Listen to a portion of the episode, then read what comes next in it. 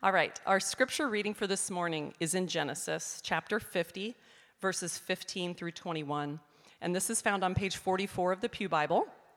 If you want to locate it and read it from there, uh, that would be great. And if you do not own a Bible, please feel free to just grab one uh, of those in front of you and take it home as a gift from us.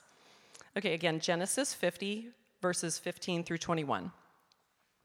When Joseph's brothers saw that their father was dead, they said, It may be that Joseph will hate us and pay us back for all the evil that we did to him. So they sent a message to Joseph saying, Your father gave this command before he died Say to Joseph, Please forgive the transgression of your brothers and their sin because they did evil to you. And now, please forgive the transgression of the servants of the God of your father. Joseph wept when they spoke to him. His brothers also came and fell down before him and said, Behold, we are your servants. But Joseph said to them, Do not fear, for am I in the place of God?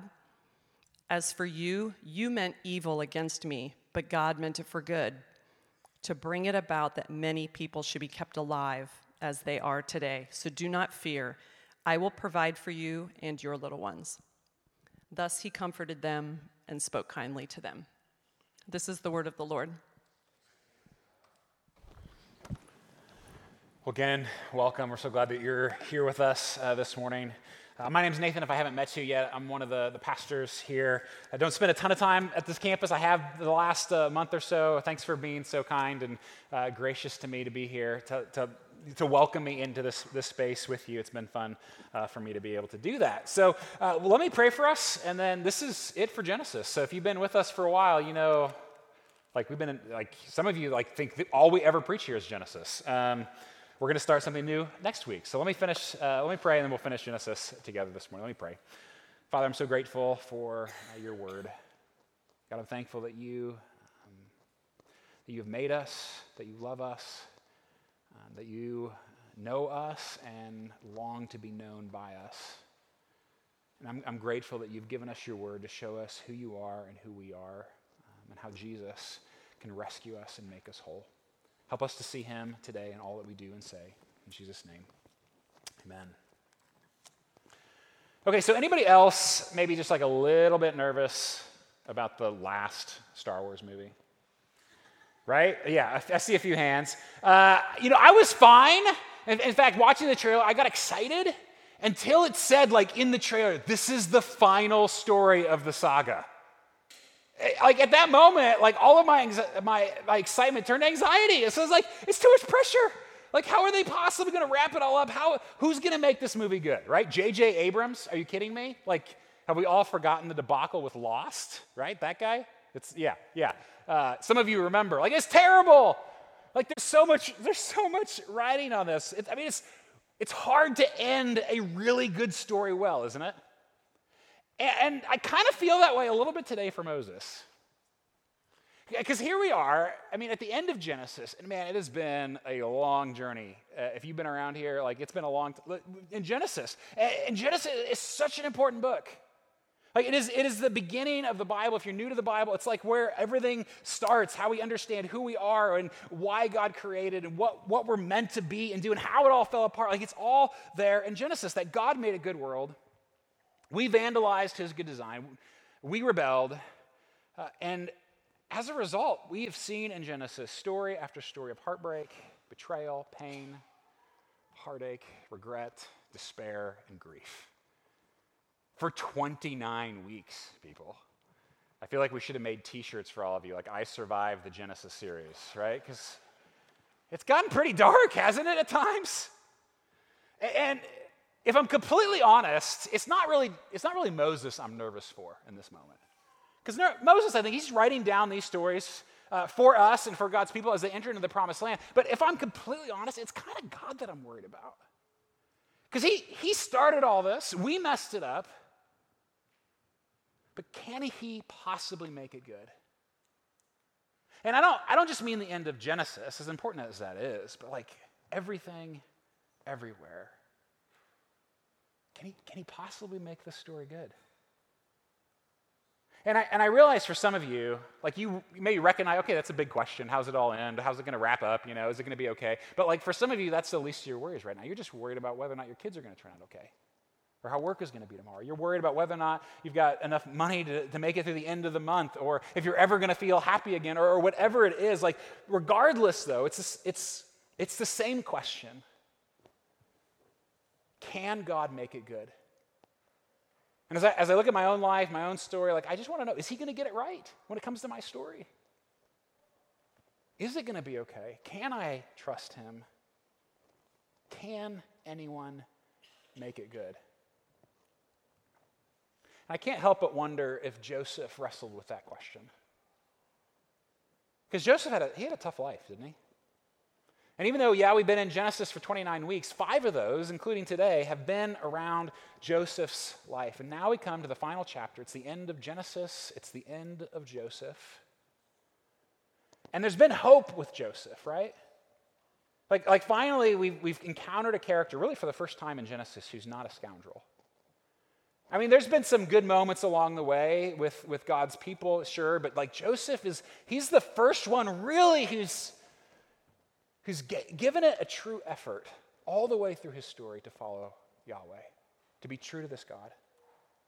And as we come to the end of the story, he, he ends this book with a speech to his brothers. And I'm, I'm convinced it's not just meant for them, it's meant for us. I think it's meant to be the, the concluding words, this kind of the summary statement of everything we've learned in Genesis. That this, this summary speech tells us the answer to our great question even today Can anyone make it good? And so if you haven't already, turn to Genesis chapter 50. Again, we've, we've been with, with Joseph, and you know, Joseph is the son of Israel, the son of Jacob, the son of Isaac, the son of Abraham, so you can kind of follow the, the story a little bit. Uh, and like this family's a mess, okay? Like this is this is God's chosen people. These, this is His family. It should give us all hope for our families, right? Because they're, they're a nightmare. And, and so if you even remember the beginning of Joseph's story, like he is sold into slavery at age 17 by his own brothers as a 17 year old. He goes from slavery eventually into prison for a crime he did not commit, actually, for doing the right thing. He's thrown in jail. Once in prison, he's forgotten. And it's not until age 30 that he's finally released. He interprets a couple of dreams within the jail, one of which is for Pharaoh himself, and he ends up climbing all the way to the top to like the number two person in all of Egypt, right underneath Pharaoh himself. It's a pretty remarkable remarkable story. And, and last week, like we saw the incredible forgiveness of Joseph, that, that he actually he forgives his brothers and he, he rescues them. He, in essence, like he saves God's people from famine, keeping God's promise moving forward, right? That leads all the way eventually to Jesus. But now, their dad is dead. It's kind of how this story that we're looking at today begins. Their dad's dead. And all the brothers just sort of assume at this point, like, uh oh. Like, maybe Joseph's been pretending all this time. Maybe he didn't really forgive us. Maybe he's just like, you know, he's a daddy's boy and he wants to do, do, do right by dad. But now dad is dead. And so the brothers are convinced, like, what is to stop him from murdering us now? They know they deserve it, right? And so they, the brothers, they get together and they, they come up with a scheme. I mean, this is kind of who they are, right? This is who they've been in the story. They come up with another lie. Let's tell Joseph that dad's dying wish, like deathbed moment, was that he would spare us. And so they, they go to Joseph, right? And they plead, plead with mercy. And it's so remarkable to me in this story that even there in that moment, they ask for Joseph's forgiveness, and Joseph weeps. But just think about that. Like, it has been now 40 years since they sold him into slavery. It's been 15 to 20 years since he first forgave them, and still he weeps. Like, forgiveness does not mean the pain goes away. Like, this is as raw as it was 40 years ago for him. He weeps, which freaks out the brothers. Like, they don't know. Are these tears of anger, right? Is, it, is judgment coming now? And so they, they fall on their knees before him. And verse, verse 18, they cry out, Behold, Joseph. We are your servants, which is really the scene from the first story in Joseph, right? That dream that Joseph had. Here it's, here it's coming true. They're bowing down before him. Spare us. Behold, we are your servants. And that word servant there, it's the same Hebrew word used earlier of Joseph just describing his slavery to Potiphar's house. And so what they're essentially saying is Joseph, we, we did wrong by you. We made you a slave. Now let us be your slaves. Like anything to spare us. And Joseph had every right. He's number two in Egypt. He could do whatever he wants, right? And none of us here would blame him for taking vengeance upon these, these, these brothers. But what does he say? Verse 19.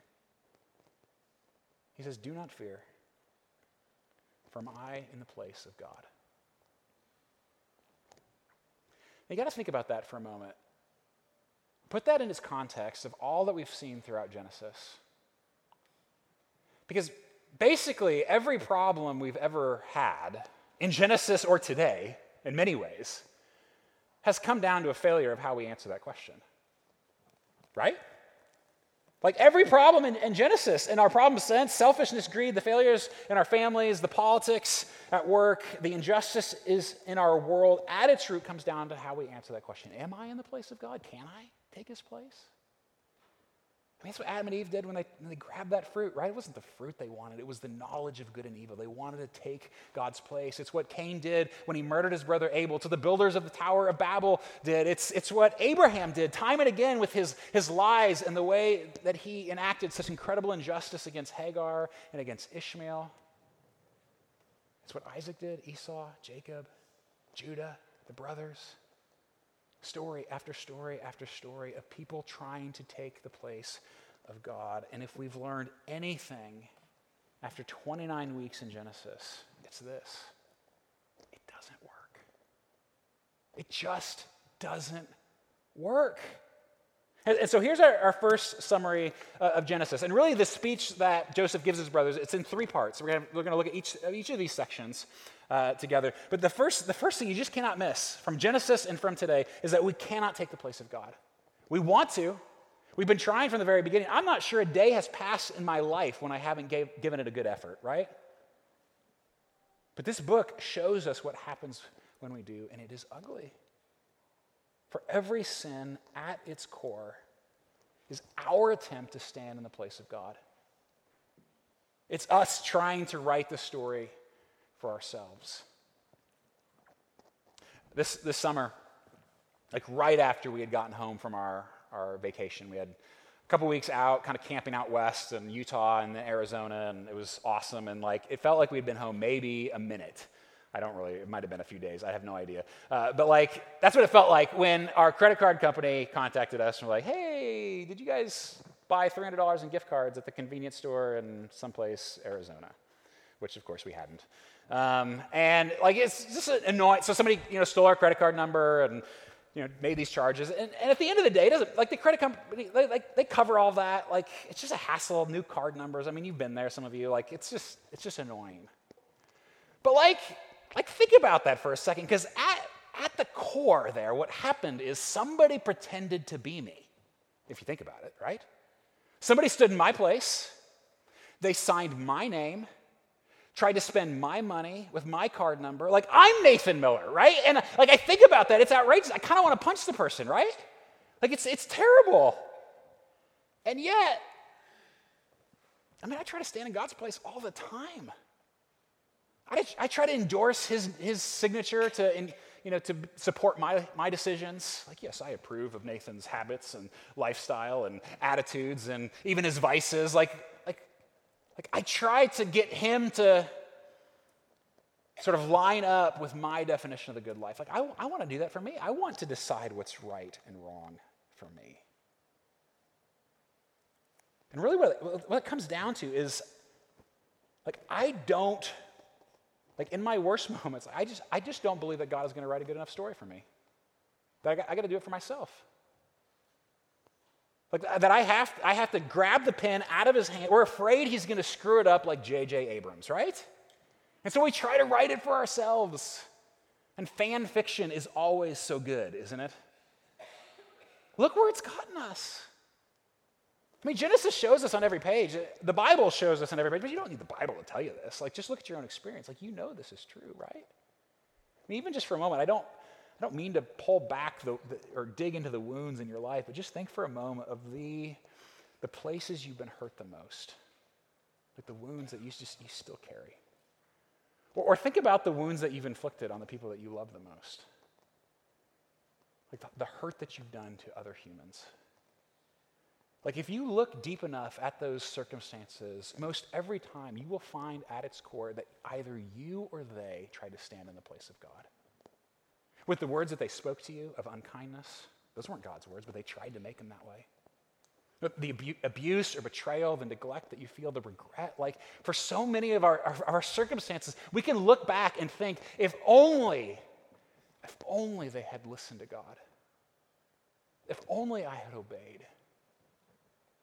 Like we know this from our own experience. Like when we stand in the place of God, we break things.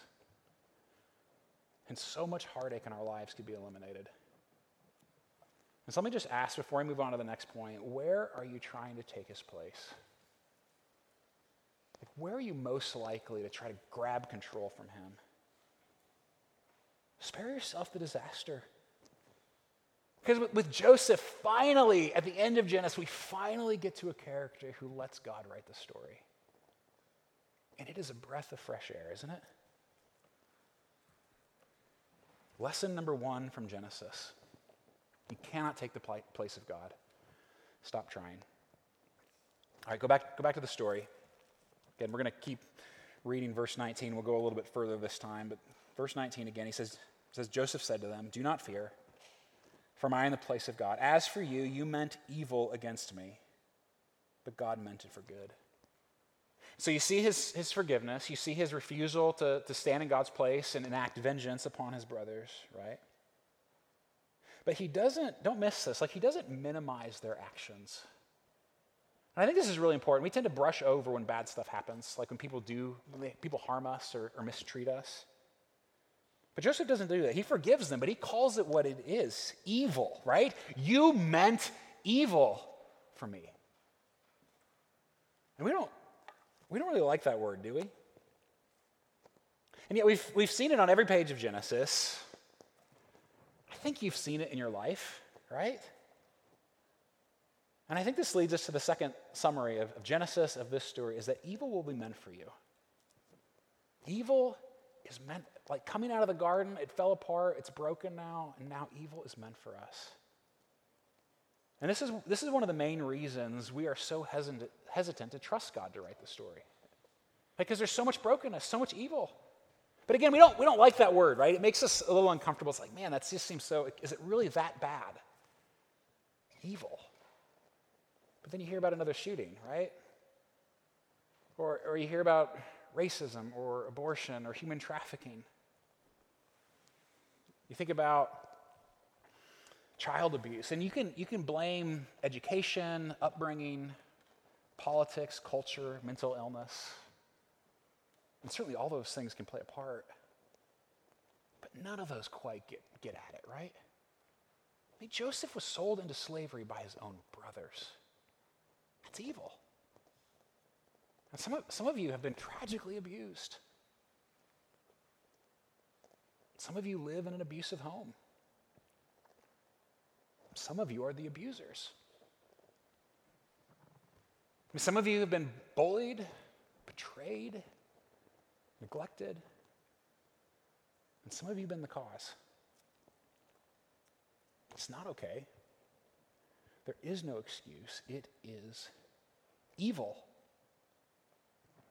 But like it, it's a, I mean, it's just a crazy world that you, we humans, we are, we are capable of unbelievable beauty, you and I.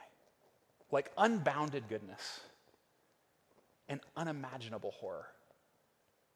Like we can, we can do both, right?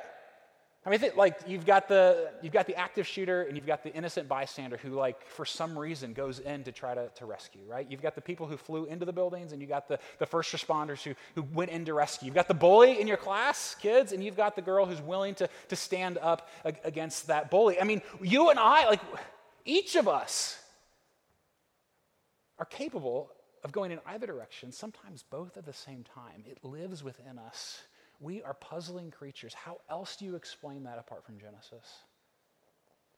Because Genesis tells us that we, we've been made in God's image, to be like Him, a loving Father. So, of course, we're, we're capable of incredible things, good things, beautiful things. But it also tells us that we rebelled, and evil now lives in us and in the people around us, in broken systems, nations, ideologies. And don't forget the serpent. We invited him to stay.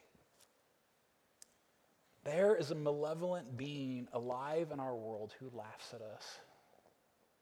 And aren't there times when you watch the news or you see a breakdown in your own family or your own circumstances and you can almost hear him laughing, seeking to destroy us, seeking to root out all that is good and peaceful, beautiful? And now we live in a place where evil will be meant for you. Os Guinness. He's a brilliant writer and, and thinker. He's actually going to be with us on Saturday at Christ Community at our Leawood campus. Um, hopefully, you come and be a part of that. He's going to talk about our cultural moment. He's deeply shaped Christ Community, uh, brilliant individual. Uh, but in his, his excellent book, Unspeakable, which is really an entire book about evil, it's a, it's a light read, I assure you. Um, but listen, listen to what he says. Such profound words. He says, The world should have been otherwise. I mean, I just love even that statement. Like, that could be the title of Genesis. It, it, it should have been different, it should have been otherwise. From the beginning of the Bible to its end, there is no shred of ambiguity about evil. Evil is totally, radically, and flagrantly counter to the character and purpose of God. Evil is a rupture in the cosmic order of things, a cancer whose malignancy has spread to every part of life, a form of red handed mutiny against life as it was supposed to be. It is an impostor. And it has planted a powerful seed of doubt in every one of us that forces us continually to ask the question can anyone make it good? Can anyone take this mess and make it right? And it is really hard for us to trust God to, to, to write the story. So let me just ask where, where does fear get the best of you? I mean, just think about that for a moment. Where are the places where you're least likely to trust? Because here's, here's the deal in a world as broken as ours, your worst fears could come true. Like, there's, there's just no guarantees. Things are that broken. And, you, you can allow that fear to control you. You can try to wrestle the pen out of God's hand so you can write it for yourself. And, you know, for me, I'd be penciling in words like control, security, isolation, right? Safety. But none of that can help you. What you need most isn't a God who just gives you what you want. We're too messed up for that. What we need is a God who can take whatever life throws us, who can, who can take the evil we make and the evil that we take and somehow make it right. That's what we long for, people. And this is what's so remarkable that when we get to the end of this, this story, both in, in Genesis and for Joseph, I mean, it's been terrible, right? And yet it builds again to these, these words. Let me read them and I'll, I'll go a little further again this time. Verse 19 says, Do not fear, for I am the place of God. As for you, you meant evil against me, but God meant it for good, to bring it about that many people should be kept alive as they are today. They meant to enslave him, God meant to empower him, to use him. Like they meant to oppress and subject him. God meant to do incredible things through him. They meant to destroy him. God meant to save thousands through him. They meant evil. God meant good. And I know it's like those are words on a page and they're inspiring. They make me feel nice. But do you believe God can do that for you? Do you believe that God can take the brokenness in your life and in our world, that He means it somehow for good. Your circumstance, your story. Do you believe that God can do that with our world? Because Joseph, I mean, against everything, like so much hardship throughout his life, Joseph still believes that God can make it good. Like at the end of the day, like He has an unshakable confidence. And that, that's the third thing here, the last thing, the last sort of summary uh, uh, of Genesis. In light of all of the ugliness we see as God's people, we still believe, don't we? That God can make it good. Mean, even here, this is a story of God's grace. Like, like God's grace flows through Joseph in such a way that he undoes generations of family sin. It's pretty remarkable, isn't it? This forgiveness. And not just that, God uses their, his brother's evil deeds to literally save thousands of people from famine. I mean, already making good on God's promise that through this family, sometimes despite this family, he would bless the nations, even Egypt. Even when it feels hopeless. Because Genesis, like, I don't know about you, but like, Genesis is kind of a hopeless book, isn't it? It feels that way. I mean, there's, there's glimmers of hope. Joseph is a hopeful story, but man, it is a, it feels hopeless. I mean, frankly, it feels a lot like turning on the news, doesn't it? And I don't, I don't know why God tends to work this way, but it's, it almost, it almost seems to me like he almost waits for it to get hopeless. I mean, maybe you've noticed that in Genesis. If you're familiar with the Bible, like it's feels like in almost every story, he like waits for the moment of desperation. It's, it's like he waits for us to inch, you and, you and I, to inch closer to despair, and then he's like, now I can work with this, right? It's almost, it's, it's almost like he waits. It reminds me a little bit of a time in Martin Luther King Jr.'s life. Um, early on in the civil rights movement, there was, a, there was a period where he almost quit. I didn't realize that. It was a, a really difficult moment. It was in the midst of the, the bus boycotts and I mean, evil is being hurled against him like, you know, we can't even hardly imagine. Uh, and it's, it's, it was a night in particular, he, he writes about this as one of the most pivotal nights in his entire life, where he wanted to give up. Because in the middle of the night, he's asleep, and somebody called him, and on the other end of the line was the guy saying, I'm going to I'm gonna blow up your house while you sleep in it. And so, I mean, like, I can't even imagine that. But at that moment, like, he's, he's done sleeping. He makes coffee, and he sits at his kitchen table. And as he describes it, he's literally trying to find a way out. He's just done. And he, he writes, I was ready to give up. With my cup of coffee sitting untouched before me, I tried to think of a way to move out of the picture without appearing a coward. In this state of exhaustion, when my courage had all but gone, I decided to take my problem to God. Like many of us, right? At the end of his rope, that's what we do. And in his desperation, he prayed. And he says, At that moment, I experienced the presence of the divine as I had never experienced him before. It seemed as though I could hear the quiet assurance of an inner voice saying, Stand up for righteousness, stand up for truth, and God will be at your side forever. Almost at once, my fear began to go. My uncertainty disappeared. I was ready to face anything. But only after the desperation. Only after it felt hopeless, only after he wanted to give up. And, and like we celebrate his life, his, his accomplishments, but I think like we often forget this. Like he didn't see it. Like he was assassinated. And so even what he was working toward in that moment, like he didn't, he didn't get us to enjoy the rewards of that. And even today, right, if we're honest in our country, we're still waiting for his dream to be realized. And yet, even so, even in his desperation, he kept believing in a God who could make it good. And that, that just that reminds me of Joseph. Because Joseph dies in Egypt. Like, think, is there a more depressing ending to Genesis than that? Like, it begins in the Garden of Eden and ends in a coffin.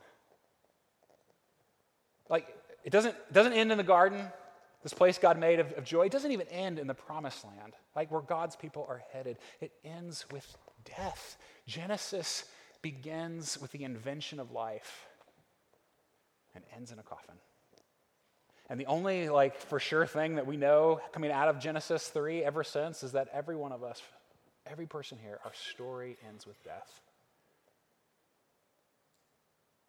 Ends in a coffin. You get a coffin, and you get a coffin, and you get a coffin, right? Sorry, I got kind of dark there for a second. Genesis ends with death, and so do I, and yet, I mean, this is so amazing to me about Joseph. He knows better. Like even there, I don't, I don't know how he understands this. I don't know where he gets his theology. I mean, this early on in, in the biblical story, and yet he knows better. And we see it in his last words that even, even if God doesn't make it good now, one day he will. And Genesis actually, it ends with Joseph saying these words. Listen to what he says. This is like his dying breath. So, this is a ways after the story we just talked about. His last words to his brothers he says, God will surely visit you, and you shall carry up my bones from here. God is going to come. I mean, first things are going to get really terrible, and we know that for the people of Israel, right? There's 400 years of slavery in Egypt. That's what it's going into. But God is going to come, He is going to rescue you. I'll be dead. Just take me with you. Think, think, about the faith that he had. This is how much Joseph believes that God can make it good. He knows that God's promises, they're not limited by his brother's sin against them, they're not even limited by his own death. And I want to end with just one last question. It's a weird one. I think you'll get it. Where will you put your bones? Your hope, your confidence, where are you planting your identity? Because Joseph knows Egypt is not home. And again, you got to like put that in perspective with like he's number 2 in Egypt. Like this is this is the best home he's ever had, right? He, he is comfortable, he is powerful, he has everything he could possibly want, and still at the end of his life, he says, Please don't leave me here. This is not God's promise for me. This is not my home. Take me to the promised land. I mean, it's, a, it's an incredible act of faith in this moment. And all that he has, he knows this is not enough. And that humbles me because so often I think this is it, right? What you see is what you get. Everything I have is all it is. And, you know, this is, this is life now, and now is everything.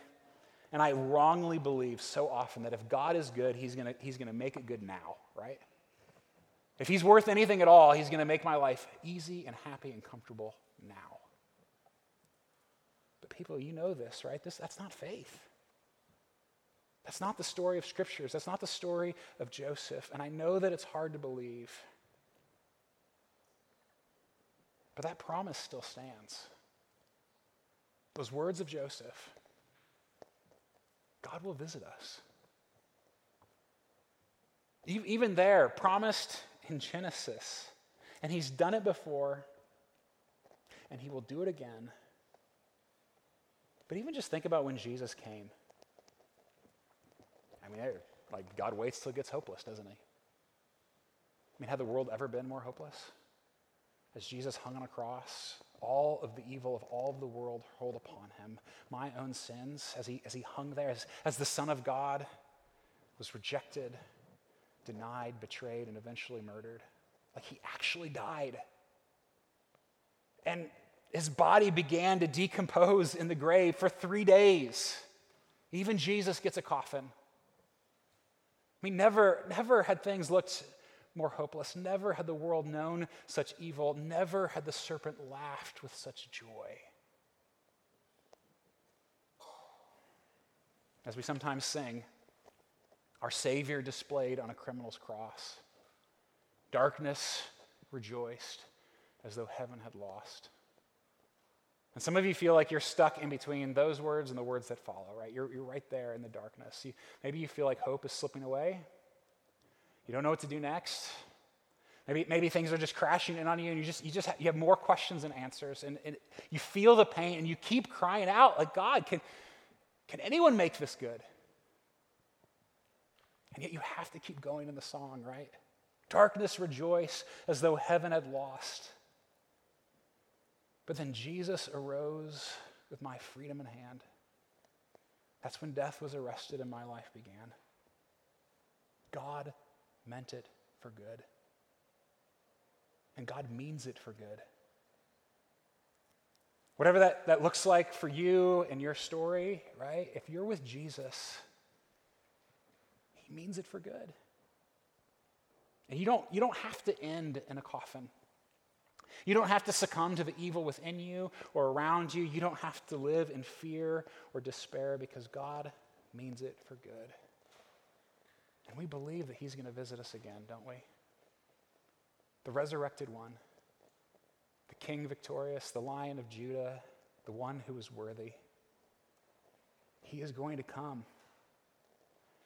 And He will make all things new. We will be made new. His world will be made new. This is the story that our God is telling. This is the story that you and I are invited to participate in. And He can make it good. Let's pray. Father, even as I say those words, I feel way too much doubt in my heart. And I know there's, there's, there's a lot of doubt in this room. God, it is hard to believe in the midst of the pain that we sometimes feel that you are still at work. So we ask, God, that would you, would you give us a faith beyond what we can possibly muster on our own? Would you give us a supernatural ability to trust in you despite our circumstances? Would you give us hope like you gave to Joseph? That we, as your people, could even say, hey, take my bones with you. This is not my home.